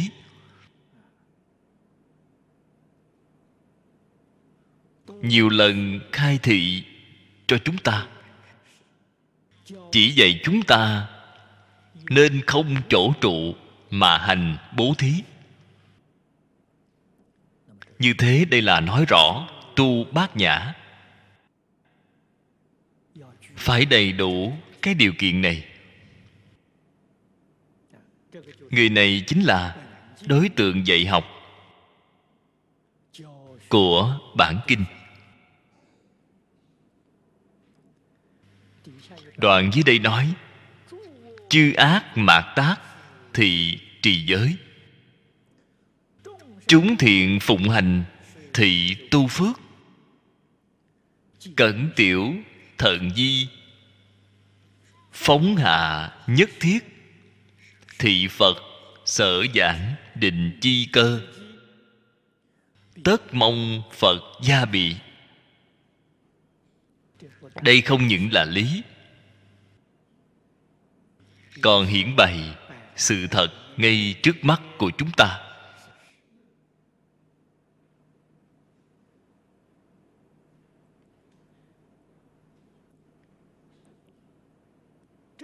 Ở trong đoạn này, điều quan trọng nhất chính là phân biệt giữa thiện và ác. Cái gì là ác? Cái gì là thiện? Nhất định cần biện biệt cho thật rõ ràng. Chúng ta là người học phật. Hơn nữa là học phật pháp cao cấp. Kim cang bát nhã là thuộc về phật pháp cao cấp. Không phải sơ cấp, không phải trung cấp. Vì thế cái tiêu chuẩn này là cao rồi.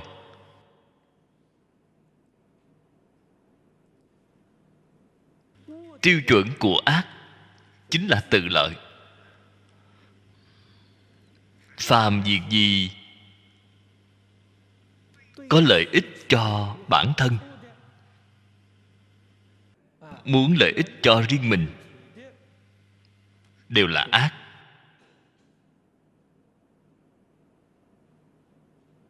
Phàm việc gì có thể lợi ích cho đại chúng? Đây là thiện. Và phật pháp nói lợi ích đại chúng. Chúng sanh hiện tại được lợi ích. Đời sau cũng được lợi ích. Đời sau nữa cũng được lợi ích. Đó mới gọi là thật thiện. Hiện tại được lợi ích, đời sau không được lợi ích. Cái này gọi là không thiện hiện tại không được lợi ích, đời sau được lợi ích, đời sau nữa được lợi ích. Cái này cũng gọi là thiện. Cách phân thiện ác là như vậy. Tại sao nói việc lợi ích cho bản thân đều gọi là ác vậy?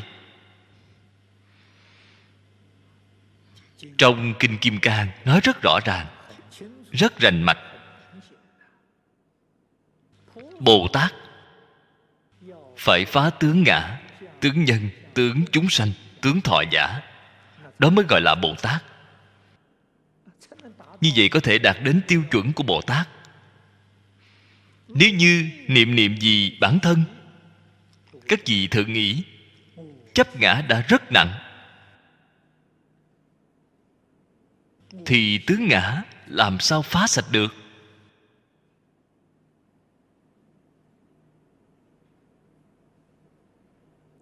Cho nên họ cái tiêu chuẩn này là xây dựng ở chỗ phàm là cái gì giúp tăng ngã kiến, giúp tăng chấp trước, tướng ngã đều là ác.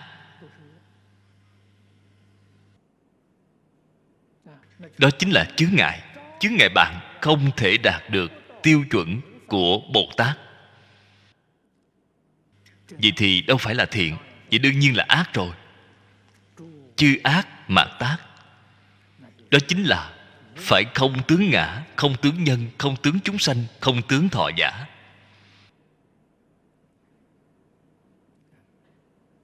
Cái này không giống như tiêu chuẩn thông thường. Không những là không giống với tiêu chuẩn của thế gian, cũng không giống với tiêu chuẩn của phật pháp thông thường.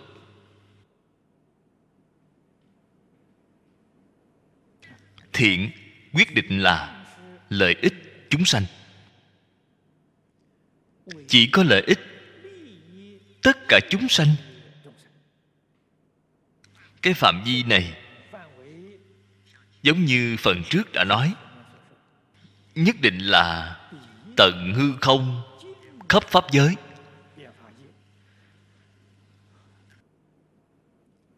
Cái chúng thiện phụng hành này cần làm với tâm lượng như vậy.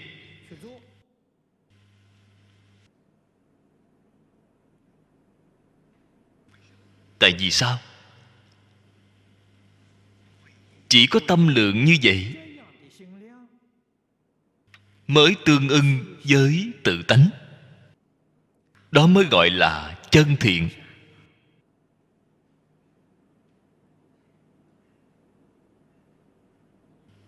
Tu hành. Chúng ta dùng cách nói của nhà thiền để nói. Minh tâm kiến tánh là không khó rồi. Bạn đem chướng ngại của minh tâm kiến tánh, tất cả đều trừ sạch rồi.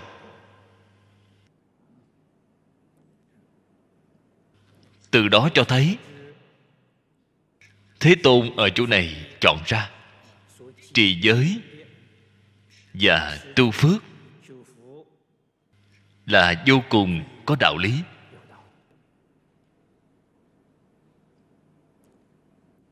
Cẩn tiểu thần di. Tiểu là thiện nhỏ, ác nhỏ thiện nhỏ. Cũng không từ bỏ, cũng phải tu. Ác nhỏ, tuy rất nhỏ, cũng không được làm, cũng phải đem nó đoạn sạch. Là cẩn tiểu thận di. Không thể bởi vì thiện nhỏ mà không đáng đi làm, thế là sai rồi. Ác nhỏ không nghiêm trọng không phải việc ác lớn mới nghiêm trọng, như vậy là sai rồi. Tại vì sao vậy? Ác nhỏ, tích lũy sẽ biến thành ác lớn rồi. Thiện nhỏ, tích lũy sẽ biến thành thiện lớn. Ác tuy là rất nhỏ bé, cũng phải đoạn. Đoạn từ đâu vậy? Đoạn từ trong khởi tâm động niệm.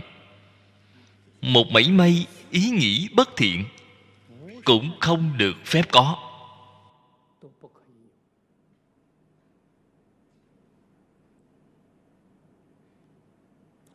Buông xả tất cả. Buông xả là chân tự tại.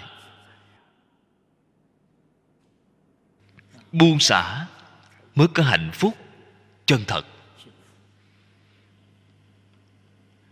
Mới là trí tuệ chân thật phật chọn ra loại người này. Cho rằng đây là người đương cơ ở trên hội bát nhã. Nếu như chúng ta đầy đủ cái điều kiện này, nhất định được phật gia trì. Chắc chắn được tất cả chư phật phù hộ. Chư phật. Đều hộ niệm. Bạn thử nghĩ xem. Bồ tát, long thiên thiện thần, đâu có lý nào mà không tôn kính? Đâu có lý nào mà không bảo vệ? Người này mới là người thông minh. Thật sự là tự cầu đa phước. Tự cầu đa phước chính là y giáo phụng hành. Y giáo phụng hành chính là từ cầu đa phước. Cái này là cái mà chúng ta không thể không biết.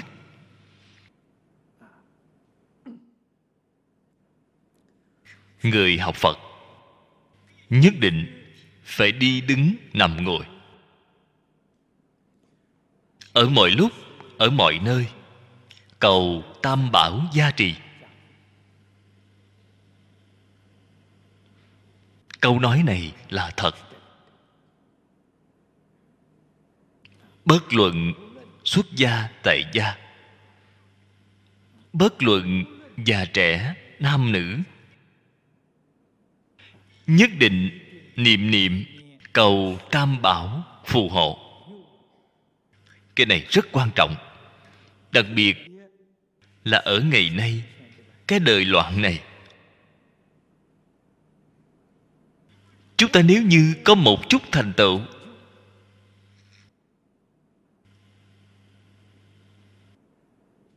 Cầu mong phật phù hộ. Thành tựu của bạn có thể duy trì.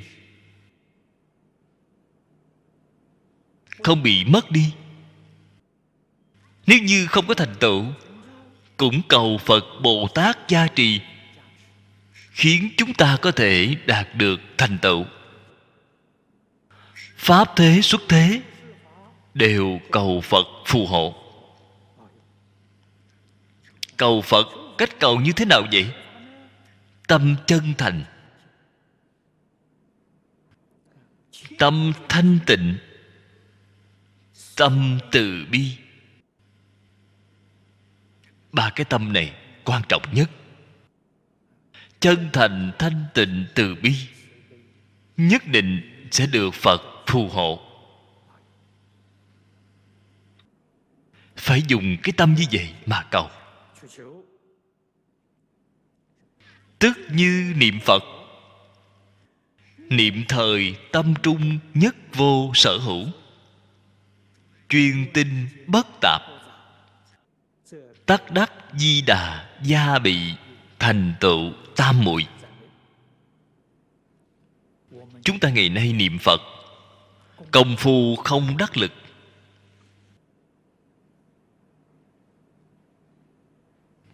Tán tâm, loạn tâm, trì danh. Cho nên không có cảm ứng.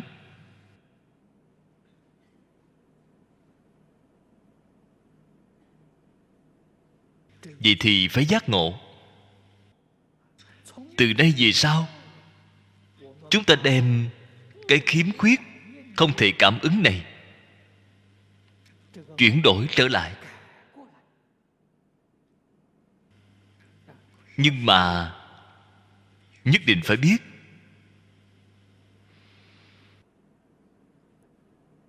Niệm phật chúng ta cũng rất muốn chuyên tinh không tạp, nhưng mà không làm được. Rất khó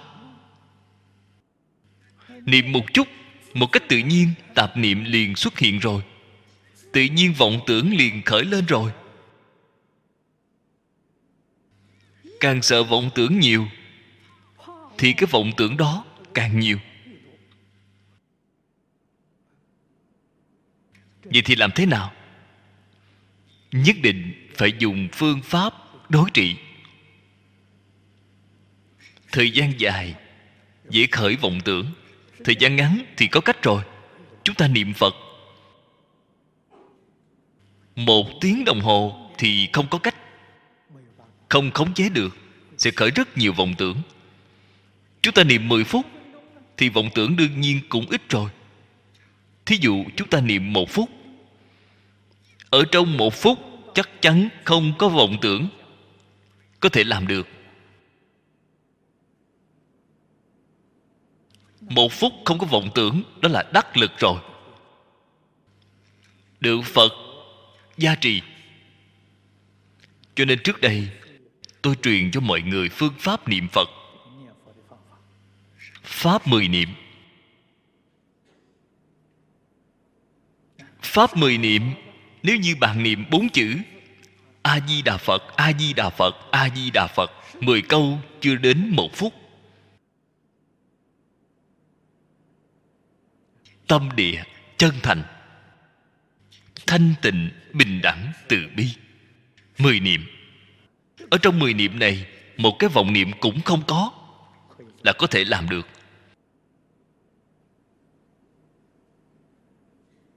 Thời gian ngắn. Thế nhưng, một ngày phải niệm chín lần. Không nên cho rằng thời gian ngắn niệm rất ít hiệu quả bất khả tư nghị. Chỉ cần bạn không gián đoạn, chúng tôi thấy rất nhiều đồng tu. Chính là đồng tu singapore, malaysia. Có rất nhiều đồng tu gọi điện nói với tôi. Sau hai tuần họ đã thấy hiệu quả rồi. Họ đã cảm thấy rất tốt liền đến nói cho tôi biết, rất hoan hỷ. Cái phương pháp này thật hay. Cho dù chúng ta là phật giáo đồ lâu năm, chúng ta có thời khóa sáng tối cũng không sao. Thời khóa sớm tối, thêm cái pháp thập niệm này.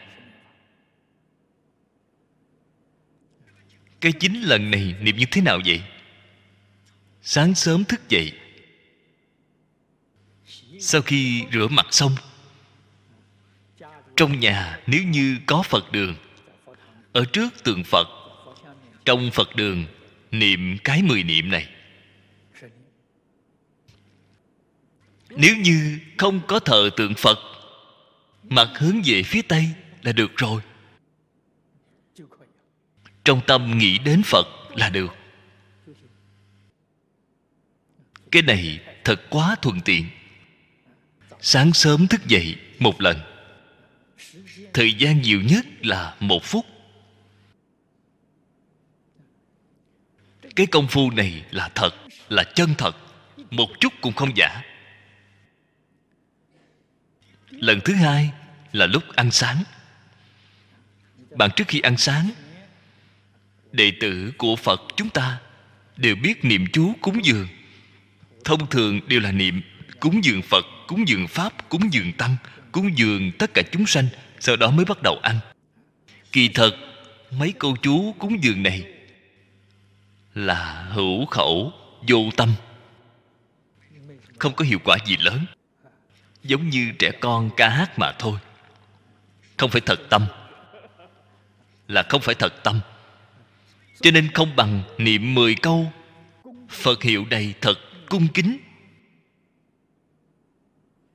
sau khi niệm mười câu phật hiệu một cách thật cung kính rồi, thì hãy ăn cơm. Dùng cái này thay cho chú cúng dường. Bạn ăn cơm, cũng sẽ thấy ăn rất thoải mái, ăn rất tự tại. Lại có thể giúp bạn tiêu hóa tốt. Cái công đức này không thể nghĩ bạn. Lần thứ ba thì sao? Khi bạn buổi sáng đi làm. Trước khi bạn làm việc, định tâm lại niệm mười câu phật hiệu, rồi hãy làm việc.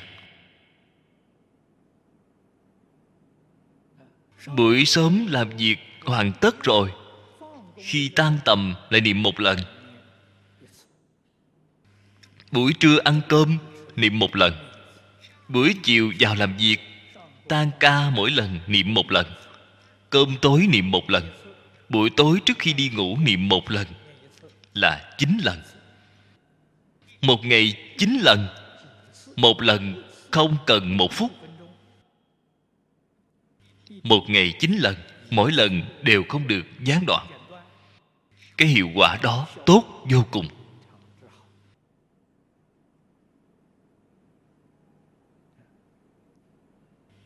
Bởi vì cách niệm này thật sự là có thể khi niệm trong tâm rỗng rang chuyên tinh không xen tạp, bạn thấy tương ưng với cái tiêu chuẩn này. Tắc đắc di đà gia bị. Bạn sẽ được a di đà phật gia trì phù hộ. Nhất định đắc lực. Thành tựu tam muội.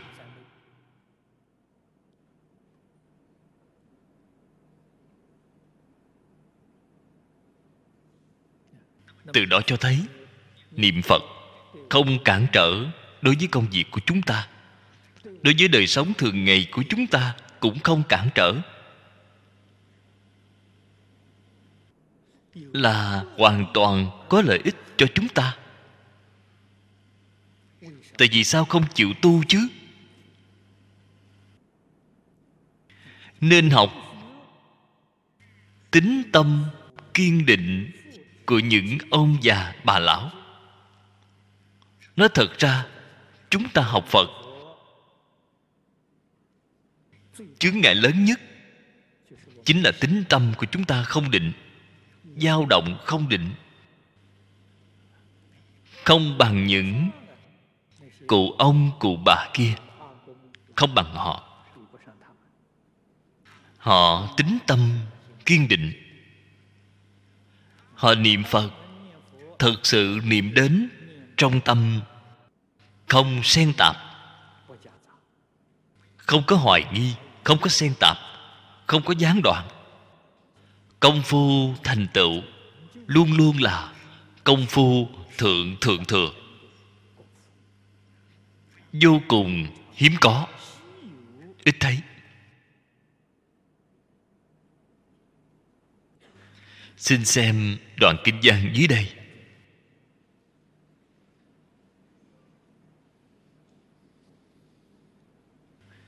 Đương tri thị nhân.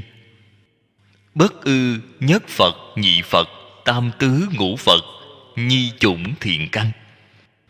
Dĩ ư vô lượng thiên dạng phật sở, chủng chư thiện căn. Thế tôn ở đây nói rõ ra cho chúng ta rồi. Người trì giới tu phước, bạn nói hiếm có biết bao. Họ thiện căn sâu dày quả thật là bất khả tư nghị. Cái mà chỗ này nói với, cùng với cái thế tôn nói ở trong kinh vô lượng thọ là hoàn toàn như nhau.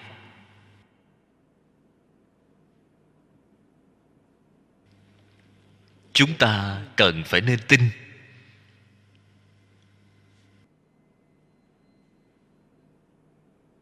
Đặc biệt là phải cần tin tưởng chính mình. Không phải đi tin người khác. Chúng ta ngày nay có thể ngồi hai giờ đồng hồ ở trong cái giảng đường này là không phải người phạm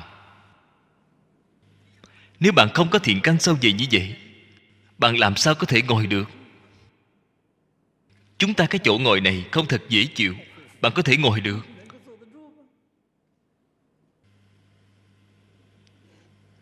Ở chỗ này đã chứng minh thiện căn sâu dày đây là nói người này, người trì giới tu phước. Đặc biệt là ở ngày nay, sau cái 500 năm thứ năm.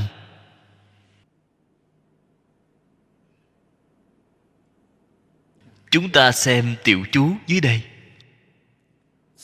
Đoạn văn này chứng minh người trì giới tu phước đã có tu tập thời gian rất dài. Là gốc của các thiện hợp thành quả thật là đáng quý. Lời phật nói, chính là chỉ bản thân chúng ta. Bản thân chúng ta không biết không biết sự việc trong đời quá khứ. Cho nên tuy là có thiện căn, thường thường không gặp được thiện duyên thế thì cũng không khởi tác dụng. Có thiện căn, có phước đức, không gặp được thiện duyên. Thế thì cũng rất đáng tiếc, đời này lại phải luống qua rồi. Trong kinh di đà nói là thiện căn, phước đức dân duyên. Ba cái điều kiện này thiếu một cái đều không được. Nhất định phải gặp thiện duyên.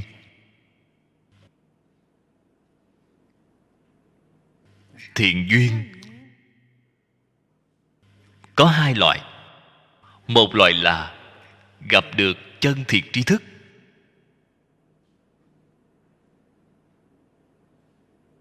Khiến bạn tiếp xúc được chánh pháp. Đây là điều kiện quan trọng hàng đầu. Cái thứ hai là gì vậy? Bạn gặp được đồng tham đạo hữu tốt. Đôi bên cùng cổ vũ nhau, thành tựu đạo nghiệp. Đây là chúng ta thường gọi là thầy bạn có thầy mà không có bạn học tốt thì rất khó khăn. Ở trên đường bồ đề sẽ vô cùng vất vả nhất là ở cái thời đại này, cái mà trong kinh lăng nghiêm nói là thời kỳ mạt pháp, tà sư thuyết pháp như hằng hà sa. Rất nhiều người đều đang thuyết pháp. Mới nghe qua thì sao? Dường như cũng tràn đầy đạo lý. Kỳ thực giống như phải mà không phải. Nếu như chúng ta nhận thức không rõ ràng, ý chí không kiên định, sẽ rất dễ dàng dao động rất dễ dàng bị họ ảnh hưởng. Trở thành chướng ngại tu hành của mình.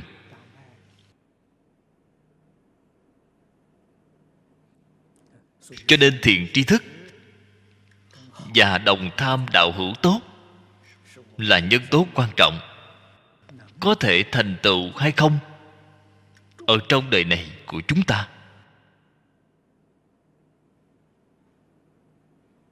Đây là phải biết mình, thiện căn, vô cùng sâu dày quyết định không được tự cho mình là kém cỏi. Tự cho mình kém cỏi quá đáng tiếc rồi. Cần nắm lấy cái nhân duyên rất tốt của đời này, quyết định phải thành tựu. Dựa vào cái gì? Dựa vào thiện căn sâu dày trong đời quá khứ của chúng ta dựa vào sự gia trì của oai thần bổn nguyện của chư phật như lai. Chúng ta có tính nguyện kiên định, không có gì không thành tựu. Kim tại hữu hậu, chi ngũ bách niên trung. Đấu tranh chí ư cực. Ngày nay cái đấu tranh kiên cố này, nó thật ra là đã đến cực điểm. Đã đến lúc vô cùng nghiêm trọng rồi. Lại có thể đọc tụng thọ trì. Bạn ở trong cái môi trường này vẫn có thể. Đọc tụng đại thừa. Vẫn có thể. Chăm chỉ. Tu học. Ắt là không tranh với người. Không cầu gì ở đời. Thiểu dục tri túc. Có tư cách trì giới. Nhất định là căn cơ như vậy. Cái căn cơ này khó. Cái căn cơ này chính là phần trước gọi là vô lượng kiếp, gây trồng, nuôi dưỡng. Ở trong cái đời loạn này, tâm của họ vẫn là định như vậy, vẫn là lương thiện giống như xưa vẫn là giữ quy củ như xưa. Không tranh với người, không cầu gì ở đời. Thiểu dục truy túc. Cái này là thiện căn của vô lượng kiếp bồi dưỡng nên.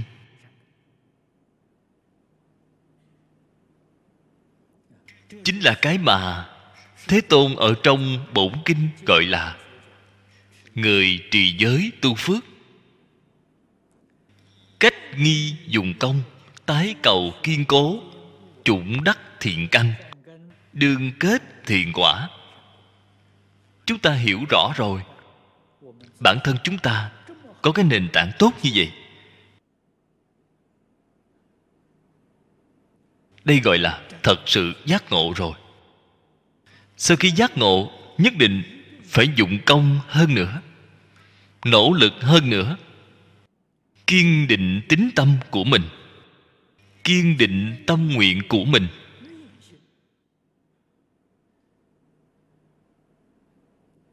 Đoạn ác tu thiện. Gieo được thiện căn. Đoạn ác tu thiện. Niệm phật cầu sanh tịnh độ. Nhất định được sanh. Đó là quả thiện chân thật cái này phải biết. Nếu như chúng ta không cầu tây phương tịnh độ, tuy có nền tảng thiện căn sâu dày như vậy ở phía trước, nhất định phải biết không thể ra khỏi tam giới. Xuất tam giới quá khó quá khó rồi. Thử nghĩ chư vị bồ tát văn thù phổ hiền, ở trong hội hoa nghiêm, ở thế giới hoa tạng. Hoa tạng là nhất chân pháp giới. Các ngài vẫn niệm phật cầu sanh tịnh độ.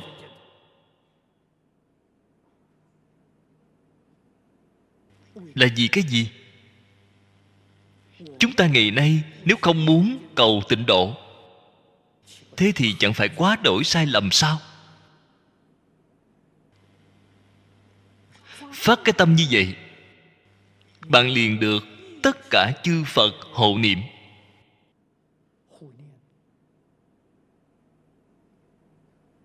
Không chỉ là a di đà phật hộ niệm bạn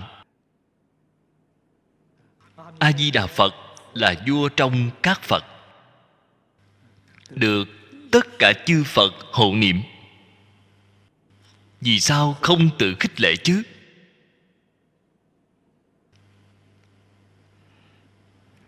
Cho nên nói, cần phải tự mình khích lệ mình. Ở trong đời này, quyết định không bỏ lỡ nữa. Cái cơ hội này nhất định phải nắm lấy cho nó vững.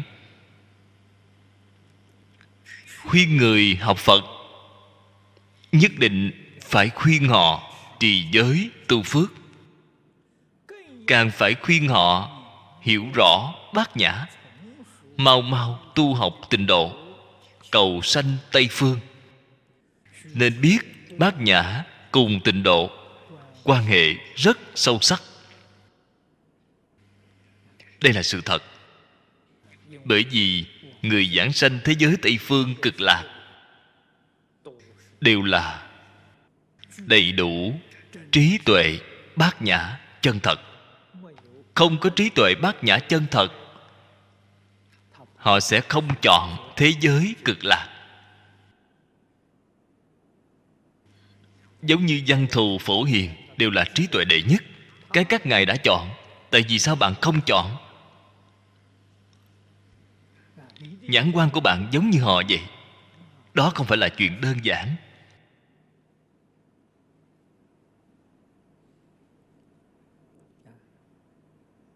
Đồng tu, chúng ta đang ngồi đây. Tuy không thể nói là các bậc thượng thiện, không thể nói là thượng thiện, nhưng có thể nói các người thiện. Cái này là có thể, là có thể xứng được như vậy. Đều là người thiện. Chúng ta thường hay khuyên người học phật việc tốt. Khuyên người học phật, nhất định phải khuyên họ trì giới tu phước. Thế nhưng, hai sự việc này, ở ngày nay đối với người bình thường mà nói, là quá khó quá khó rồi.